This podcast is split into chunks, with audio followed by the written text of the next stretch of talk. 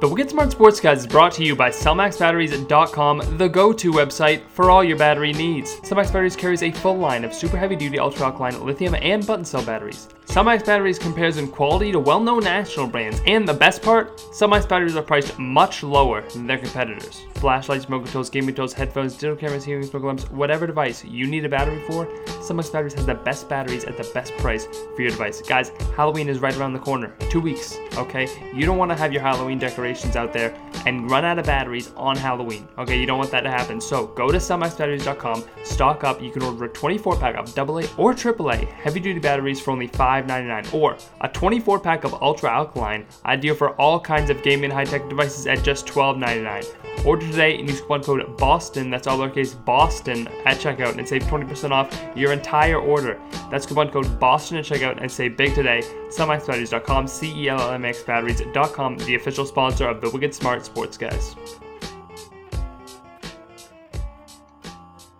All right, welcome back to another episode of the Wicked Smart Sports Guys podcast. Thanks as always to Dolly Dreams for the intro music. The Bruins season is underway, and we're going to get into some of what's gone on this season and what's coming up for the Bruins with Guy Boston Sports Bruins writer Jeremy Perrigo. Jeremy, welcome back to the show. Glad to be back, as always. So, Jeremy, the Bruins five and one here in the early going. What are your early impressions of the team over the first half month? What have you thought of the team so far this season? Well, I think when the Stanley Cup ended in June and the Bruins fell one game short of winning the Stanley Cup. People were not sure how the team was going to come back uh, the following season, and all indications of it so far through um, what are we at six games, looking pretty darn good. They very well could be undefeated. Right. I'm, I'm sure people hate to hear you bring up the Stanley Cup again, but it has become something that's just kind of going to hang over this team all season, especially with the matchup against St. Louis coming up, which we'll get to in a second. But I guess the thing that stands out here in the early going, Jeremy, is just how reliant they are on the first line again. And you look at the numbers right now 63% of their points in this season, 63 are coming from the first line, which is very high. I mean, that's significantly higher than it was last season. I think it was around 50% last season, but it's hard to find those numbers. But getting scoring out of the other lines continues to be a huge issue for this team. Now, they only have one loss right now, so it's not hurting them yet, obviously. But with that said, Jeremy, does it concern you how the first line is once again carrying this team and what have you thought of the play of the other lines this season? Yeah, I mean, you know, we'll preface it all obviously by saying it's pretty early into the uh, season, and this is coming off a game where David Pastrnak uh, and Brad Marchand had, well, David Pastrnak had four goals, and Brad Marchand had at least a couple of assists on it, so that also skews it a little bit. But um, no, this is no old, old. This is no new narrative. It's certainly an old one as far as the Bruins go, um, with their first line being the most productive out of out of all four of their lines, and it's really been largely due to the fact because they, that they've had a hard time uh, pairing up David Krejci with a scoring right winger or someone that fits at least well in some capacity with him. Uh, this season they've really tried Karson Kuhlman uh, on the right wing, and obviously Jake DeBrusk has been his left winger for a while. Uh, the third line they've kind of started to piece together as well with Charlie Coyle down there uh, alongside Danton Heinen and uh, newly acquired Brett Ritchie. I actually kind of like how that line's coming together, and we're going to see going forward how they produce. But um, Danton Heinen's been someone who's kind of flown uh, through all three, or excuse me, all four of the lines, primarily the top three lines, when they've tried to figure out, you know, do we put David Pastrnak with David Krejci to get more scoring, uh, and then put Danton on the first line. They didn't love that combination. Um, I think Krejci and Pastrnak play well together, but Pastrnak plays even better with Bergeron and Marchand. Makes way more sense to have him on that line and uh, not Heinen. So it, it's going to continue. We might be seeing some resolve in that in the near future, hopefully. Like I said, I, I like Kuhlman up there. He's not someone who's going to be dangling the puck through everyone, but he's a fast guy who goes hard in the corners and can make plays happen with, with Krejci and, and DeBrusk. So I guess we'll have to wait and see. But um, I'm I, am i am optimistic at this point. I'd say. Yeah, Jeremy, and that spot on the wing next to Krejci has been a problem for so many years. So I'm curious to know. I mean, what would you do if you were the GM? They've done so many moves over the past, and nothing has stuck so far. So what would you do if you were the Bruins right now to try to find help for Krejci on the wing? Um, well, there's a lot of talk about Anders Bjork, who's in Providence. He's been a highly touted prospect for the Bruins for a few seasons now. He's had some stints uh, with the team. Hasn't you know he got injured, but he also hasn't played to his full potential. There's some talk of him coming up sometime in the near future. I mean, Don Sweeney wasn't inactive in the off season. He did bring in Ritchie, brought Par Lindholm in, who's been, you know, as advertised, they're both players that aren't super flashy. Ritchie struggled in Dallas, but uh, scored the first goal of the season for the Bruins against his former team uh, in the first game for for Boston. So um, it is you know it is what it is, and quite frankly, when you see the GM having to make only a few moves to fix the team, that's generally a good thing. If you see a GM that's making all kinds of moves in the off season, that's probably a sign that the team's not performing very well. So I think more tinkering is probably what you're going to see from Don Sweeney, and I don't think the Bruins should be upset with that. I mean, they have a really, really strong team, the best in the league, quite frankly, through the first few games of the season, outside of the Colorado Avalanche, which are undefeated still, but they played the Bruins, and, and that game probably should have gone to Boston. They got a couple of tough calls that we can get into or not. It, it's not a huge issue, to be honest with you. If that first line scoring, obviously, if they aren't, then it becomes more of a problem. Uh, but it's definitely their number one concern right now as an organization. So, Jeremy, at what point does Krejci deserve a little bit more of the blame for this? Because yes, I mean they haven't gotten anyone anyone's very happy with there on the right wing, anyone that's extremely talented. But at the same time, you'd assume they've thrown so many bodies there that somebody would stick. He'd create some chemistry at least with somebody and would work. And I mean, you look at, I mean, not to compare Bergeron, because Bergeron's obviously far better, but everybody always talks about it. It's always the thing with Bergeron. You put someone on the line with Bergeron, they're going to produce because that's Bergeron just makes players better. And Krejci just doesn't seem to elevate guys in that same way. So at what point does Krejci deserve a little bit more blame for his line not scoring the way it should be? Well, I think, you know, maybe you're right when you say that he doesn't elevate the players around him the same way that Bergeron does. But at the same time, I mean, David Krejci, and I we have the numbers uh, right in front of me here somewhere. He had, I believe, so he had 73 points last season, and the last time he got even that close was 2008, 2009 hit exactly 78. So he had his best points wise season, uh, last year that he's had, and he played 81 out of the 82 games, uh, in a while. So I mean, he's getting the numbers, he's producing the points, and I, you know, that's a question, right? He's the highest paid Bruin on the team, only barely, he makes about 7 million, but, um, is he worth that? I mean, I, the point production is there. Is it his fault that he can't that they can't find a winger to play with him? No, I think it's quite frankly not his fault. I mean, he, he's played well with DeBrusk and DeBrusk is stuck around on the left, but they haven't had someone to fill that void on the right. And I don't know. I mean, Krejci, don't get me wrong, he's a pass first player. There are so many times when you're watching him play, you want him just to see him rip the puck, and when he does, a lot of time he does score. But he's just it's his mentality. He's not an overly physical guy. He's highly calculated in a lot of things he does on the ice. But I mean, you can only blame him for so much because he he is putting up the numbers. In that last season was without you know a solid right winger. So I don't know. I mean, I, I sure you can put some of it on Krejci, but um, and no one's Patrice Bergeron. He, that's a really good one-two center combo, if you ask me, uh, to follow up Patrice Bergeron with David Krejci, because Krejci could be a first-line center on a bunch of teams around this league. So. Well, you bring up last season, and yes, that was a great season, but this season's been a different story so far. And you remember, a lot of people talked about the fact that potentially trade rumors prior to last season, which was kind of a result of you know the Bruins being interested in John Tavares and maybe they're going to trade Krejci. That that speculation kind of led you know people thought it led to the great season he had. It kind of motivated him, and now you look at it, they tried to, to trade him this offseason. Not as you know, not as much speculation, but there was similar trade speculation this offseason, and it just doesn't seem to be motivating him in the same way. So, I mean, do you think the Bruins should have moved him this offseason? Where were you at with that? And are we seeing now on the ice that yeah, they probably should have traded him this offseason? I mean, David Krejci's got no movement in his contract, right? So they would have he would have to approve or uh, the specifics of it. I'm not 100 percent certain, but he has no movement through this year and no trade through 2019-20. So I think if they they have to at least get him to sign off on some aspect of it, right? And he hasn't expressed any interest in it before, and and, and I think someone who's obviously you know as a player you try to tune out as much as you possibly can the outside noise, what people are saying about you. But I know it's gotten to him on some level, and I think that's a lot of the pushback you got. I mean, like John Tavares was always a pipe dream for the Bruins, to be honest with you, and they didn't. They would have had to make some major moves, and that it didn't make a whole lot of sense. And quite frankly, let the Leafs have them because their cap situation is hell right now. And you know, for what it is, what you want to say about the Bruins and their contracts, they're in a much better position right now than the Maple Leafs are. So, I mean, I I don't necessarily need think they needed that. Um, anything you get from John Tavares, the Bruins are already getting offensive wise, and they have the leadership. So it it, it would have obviously Tavares would have helped the team, but uh, that's a bit more of a shakeup for the reward um, you're going to be getting. So um, I don't know. It's been talked about for years, and who knows what David Krejci. Uh, his contract is up what 21, 22, so it, it's getting there. But I, I don't think he should be the lightning rod for why this team hasn't been performing or the second line hasn't been performing. Um, because that second line was really good years ago when Nathan Horton and, and Milan Lucic were there with him. Obviously the league has moved much more towards speed and outmoded players like, like Horton and, and Lucic a bit, and Lucic is having, uh, what you would consider success for him in Calgary, but, um, it, I don't know. It's, it's a weird thing because I said Krejci's not someone who loves contact, uh, loves to be hit around, so it worked well when Lucic and Horton were there with him, but, um, at the same time, the game has become less physical too, so that shouldn't necessarily be a problem.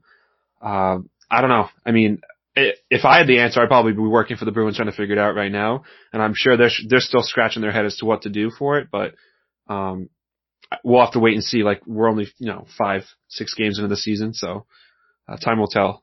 Well, Jeremy, I guess what I really am getting at here is Krejci's 33. There was speculation of trading him this offseason. For sure. A lot of it had to do with the Bruins cap situation, but some of it had to do with, I mean, people were concerned. Is this the highest Krejci's value is going to be coming off a great season, like you said? The best year he's had in years was that the time to get the most value from Krejci if you had the opportunity to trade him? You know, if he would have accepted a trade somewhere. So I guess what I'm really getting at is what is your level of concern right now with David Krejci? It sounds like you're pretty confident in him. Yeah, I mean, I am, and I have been for years because if you really watch David Krejci play, and I know a lot. A lot of people like to speculate about a team and underperformance and oh you're getting paid so much, Bergeron's only making this, Marchand's only making this, why aren't you putting up these numbers? It's like okay, fine, but watch the games too because he does a lot of good things. And there were times last year where David Krejci was their best player, and it it doesn't get highlighted nearly enough. Largely because he's not a flashy finisher. He's not playing with the same caliber of guys around him. Uh, these things bring, you know, it's like the goaltender. You only really notice them when they're playing poorly, right? Because people, that's when people want to talk about the goalie. So, I mean, we're sitting here so many games into the season and we don't even have to talk about goaltending besides the fact that it's been really good, right? It's a non-starter on radio shows because they don't have any lightning rod things to say about them. So, I mean, it, it's easy to say it when a player is not performing, but I mean, you hardly heard anything about David Krejci last year, to be honest, because in a negative way, because he was doing so well. Uh, yeah, you do want to get the most for someone, uh, after a season like that. There was talk with Krug too, because he was performing really well. Uh, maybe move him and, and get something for him, but, uh, I think the team has learned for both of those players, it makes more sense to keep them and take a run at the Stanley Cup than it does to try to move them because, uh, they provide a unique value. Uh, certainly, uh, certainly Torey Krug and also David Krejci in that same respect. Okay, Jeremy, I do want to talk about this four game stretch coming up for Boston. They have Tampa and then two against Toronto, and then they finish it off with a Stanley Cup Finals rematch against St. Louis that we talked about earlier. So, what are your thoughts on these matchups? Kind of a brutal stretch of games here, and uh, what, what do you think? What, what do you think of all these games just coming right in a row like this? Um, I think it's a good time in the season. You know, you've seen a lot of success early from the team. They've strung together a lot of wins against some pretty solid teams. Going to be one of the best teams out in the West, and they pretty handily, even going down two goals early in that game, uh, ended up winning it. So, and they faced Colorado. Dallas, while they've gotten off to a slower start, hasn't, isn't, it should be one of the better teams in that division. And, um, now you're seeing Toronto twice, Tampa and St. Louis all in a row like this. It's going to be a really good benchmark for the Bruins. Um, Tampa hasn't played super well to start this season. It's a little concerning for the Tampa Bay Lightning because they got off to a hot start. They were the top of the league for like 80 of the 82 games last season, something crazy like that. And right now they're like two, two, and one. So, and they've lost the Ottawa Senators of all teams. So I think Tampa's a team that's still trying to struggle to find themselves too, and they they're going to see the Bruins as a benchmark as much as the Bruins are going to see Tampa as a benchmark. And obviously Toronto and Boston with their history in the playoffs of recent, that that's going to be a huge two games for both of those teams. St. Louis playing Boston last year in the Stanley Cup final. I haven't loved what I've seen from St. Louis either, though their record is is decent. Um, I kind of thought coming into the season that they're going to be one of those teams that maybe doesn't, and this is not a hot take, that a lot of people saw as maybe a team that was a one and done as far as winning the Stanley Cup. Uh, Jordan Binnington is relatively unproved besides half of the season last year. And even so, I, I, I'm not super high on him because I think the team was really good in front of him as well. But, um, I don't know. It's going to be a really good benchmark for the Bruins after after these four games, you're going to get a really good sense if this is just a hot start from them or if they really have a chance to be right back in the Stanley Cup final come June of 2020. So, Jeremy, what do you want to see uh, on the ice from the Bruins in these four games, these tough matchups, and what kind of record do they need to come out of these four games with to kind of make a statement? Um, I would like to see them come with a winning record out of these four games. They have every, uh, there should be no reason for them not to. They have every ability to do that. I think you want to see them maybe shore up a little bit on the back end. You want to see more depth of scoring. Uh, I think those two things are probably, obviously the depth of scoring is a particular interest, uh, to Bruins fans who are concerned that they can't rely on the first line all season, and that's, you know, that's a reasonable thing to think. So I think definitely looking to see if if they can make the matchups work. And like I said, Coyle, Ritchie, and Heinen on that third lines looked really solid. Um, DeBrusk should have a goal right now, but doesn't. It, that whole well should depending on how you feel about offsides ruling. Um, and and David Krejci along with um, Kuhlman on that line. I, I've liked what I've seen from them too. I think we should give them more time before we really pass any major, uh, massive judgments. But definitely those two lines. Uh, the fourth line is the fourth line, and as long as they're keeping the puck out of the net and creating scoring chances once in a while in the offensive zone, then that's fine as long as they're playing hard uh, and not giving the defense on the other team any any room to breathe. That's really all you can ask for. Uh, goal once in a while is nice, but you really want to look those second and third lines to see what you can get from them as far as scoring uh, goes. Yeah, Jeremy. You know, I think if this was the middle of the season or the end of the season, there would be a bigger emphasis put on this stretch of the schedule. And, you know, rightfully so. Once you get into the middle of the season and the end of the season, you have a better understanding of what the standing's going to be and they feel more important. But when you really look at these games now with two against Toronto, I mean, this is a chance to not just put yourself ahead of Toronto in the early going, but make a statement against a team that you're going to be competing with all season in your division, and you know get the edge on them, get the, take advantage of this stretch, get ahead of Toronto in the head-to-head record. And when you get to the end of the season, you look at this stretch of games and you see those two games against Toronto. That's going to be important, and it might not seem as important now as it's going to seem once we get to the end of the season. Yeah, no, without a doubt, it's a benchmark for sure, and, and Toronto particular is the team that you really want to pay attention to there because um, the fact that they have, you know, they've this is the Toronto team you're probably going to see for the next like four or five seasons at least, and Tampa Bay they maybe have one or two before they really kind of run into cap problems again. But Toronto's, I mean, this is the Toronto. Their defense isn't great. I talked about how they have John Tavares, Mitch Marner, Auston Matthews, and William Nylander that are really kind of eating up a chunk of their cap, so it's making it very difficult for them to have a really strong defensive core. They have a couple players back there, but in, notably Morgan Rielly, but they don't have nearly the D core that the Bruins have assembled under the, you know, the structure they have, the ability they have, uh, because, you know, Bergeron and Marchand, when they signed contracts, Bergeron's was, if we remember back then, Bergeron's, excuse me, Bergeron's contract was a bit of a hometown discount, but now if you look back on it years from now, it's really, really d- deeply discounted compared compared to his comparables around the league. And obviously Marchand as well, his contract relatively uh, more new considering he took also about half a mil. He's closer to six than he is to seven, less than Bergeron while he had a hundred point season. And that's, that's top of the league right there for a very good value. So, um, it's going to be interesting because uh, I know I'm kind of getting away from the, the whole idea of the question, but um, a team that you're going to see a lot of and very similar structure from going forward. Um, and against the Bruins, who have a different cap structure, which build is better? That might be a question you want to pay attention to here. It's going to be the narrative probably between these two teams. The Bruins have much more of a spread out cap uh, structure as far as their team goes, and Toronto, it's all in kind of one location. So um, anytime these teams match up, it's always it's going to be in the background, and not to mention the fact that uh, they have a good chance of meeting in the first round again this year. And depending on what happens with Tampa Bay, um, they very well be in the same position they were this past spring. So. All right, Jeremy. We didn't get to talk to you before the season, so I just want to ask you before we get out of here, what do you think are realistic expectations for the team this season? Um, well, you know, this nice start has has obviously changed the way people think about it. But going back to how I was thinking coming into the season, uh, you definitely obviously didn't want to see them, them regress at all. But obviously, when they were Game Seven in the Stanley Cup Final, where's your wiggle room there, right? Um, they they're a very much second, third round team, and they should be there at the end of the season, right? They should win a couple series, and and the way they're playing now, why not? You know, it's too early to say, oh, the Bruins are going to be in the Stanley Cup Final, but it's totally reasonable, and the way they performed as of these as of these early games, who knows? I mean, like I said, they look like one of the top two or three teams in the whole league right now. So um, there's no reason to think, and I know the organization expects them to be right back there.